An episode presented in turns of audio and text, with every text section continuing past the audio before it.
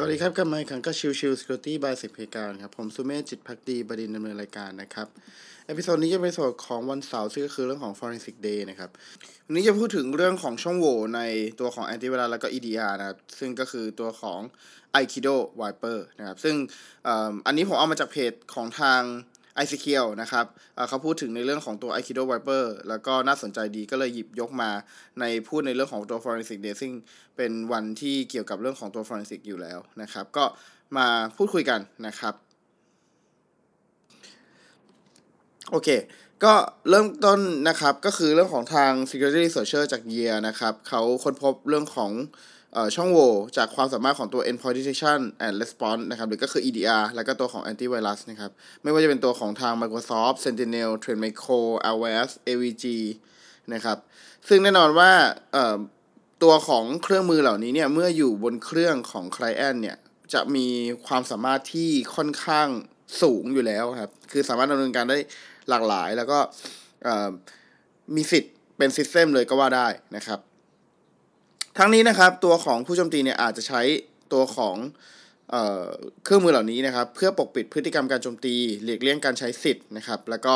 ลบทำลายข้อมูลได้อย่างรวดเร็วนะครับ แล้วก็อย่างใช้สิทธิ์อย่างไม่มีจำกัดนะครับ โดยมาไวประเภทนี้นะครับจะเรียกว่า Viper นะครับในตัวของชื่อนี้จะเรียกว่าเป็น Aikido Viper นะครับตัวของการค้นพบนี้นะครับ อนตี้ไวรัสแล้วก็ EDR เนี่ย โดยปกติแล้วจะมีความสามารถในการสแกนไฟล์ภายในเครื่องนะครับเพื่อค้นหาไฟล์ที่เป็นอันตราย แล้วก็รวมถึงโหมด Real Time Protection ที่จะสแกนไฟล์โดยอัตโนมัติ เมื่อไฟล์ถูกสร้างขึ้น และทำการวิเคราะห์ ว่าไฟล์นั้นเป็นอันตรายหรือไม่ และถ้าพบว่าไฟล์นั้นอันตรายก็จะถูกลบ หรือกักกันหรือก็คือควอลันทีนทันทีนะครับ โดยมี 2 กระบวนการคือกระบวนการแรกคือแอนตี้ไวรัสหรือ EDR เนี่ยจะระบุได้ว่า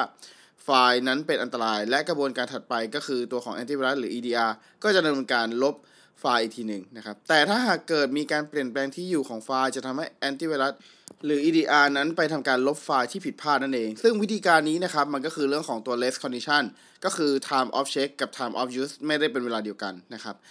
ชั่วโมงนี้จริงๆ มีในตัวเซฟเการนะชื่อว่า TOC TOU นะครับ สามารถเข้าไปลองเล่นได้นะครับ ลักษณะการโจมตีนะครับนักวิจัยได้ทำการทดสอบการใช้ช่องโหว่ time object time of use นะครับด้วยขั้นตอนแบบนี้นะครับหนึ่งคือสร้างไฟล์อันตรายชื่อว่าตัวของ Mimikatz ขึ้นมานะครับแน่นอนว่าเป็นไฟล์ที่อันตรายมากๆนะครับสองคือแอนติไวรัสระบุว่าเป็นไฟล์ที่อันตรายจริง ๆ จึงดำเนินการลบไฟล์นะครับสามคือลบโฟลเดอร์ c colon temp ที่เก็บตัวของ Mimikatz ทิ้ง และสร้าง Windows Junction ก็คือตัวของเอ่อ shortcut นะครับ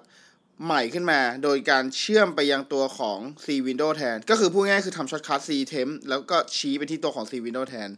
เมื่อทำแบบนั้นแล้วครับ มันจะกลายเป็นว่าตัวของ Antivirus แล้วก็ EDR เนี่ยจะเปลี่ยนเส้นทางการลบไฟล์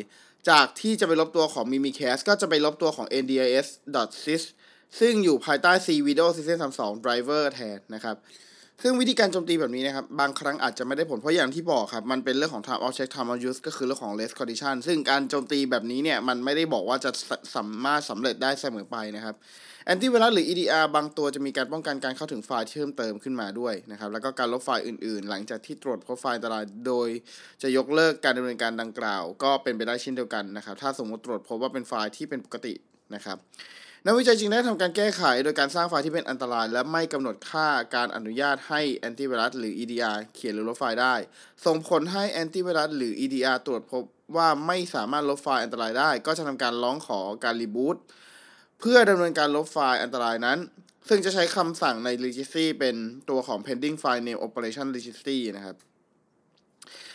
โอเค สรุปขั้นตอนแบบนี้นะครับหนึ่งคือเรามีการสร้างไฟล์อันตรายภายในเครื่องนะครับ ซึ่งไฟล์ตัวของ Mimikatz เนี่ยจะถูกเปลี่ยนชื่อมาเป็น ndis.sys นะครับ จากนั้นขั้นตอนที่ 2 นะครับแอนตี้ไวรัสจะตรวจพบว่าเป็นไฟล์อันตราย แต่ไม่กำหนดค่าการอนุญาตให้เขียนหรือลบไฟล์ สามารถลบไฟล์อันตรายได้นั้นได้นะครับ 3 ก็คือลบตัวของโฟลเดอร์ temp แล้วก็สร้าง Windows Junction ใหม่จาก c colon temp ชี้ไปที่ตัวของ c window นะครับ4นะครับรีบูตระบบเมื่อได้รับ การแจ้งเตือนการขอรีบูตจากระบบของทางแอนตี้ไวรัสหรือ EDR นะครับ5นะครับ ในระหว่างที่รีบูตนะครับ ระบบแอนตี้ไวรัสหรือ EDR จะเปลี่ยนเส้นทางไปลบไฟล์ตัวของโฟลเดอร์ ที่เป็น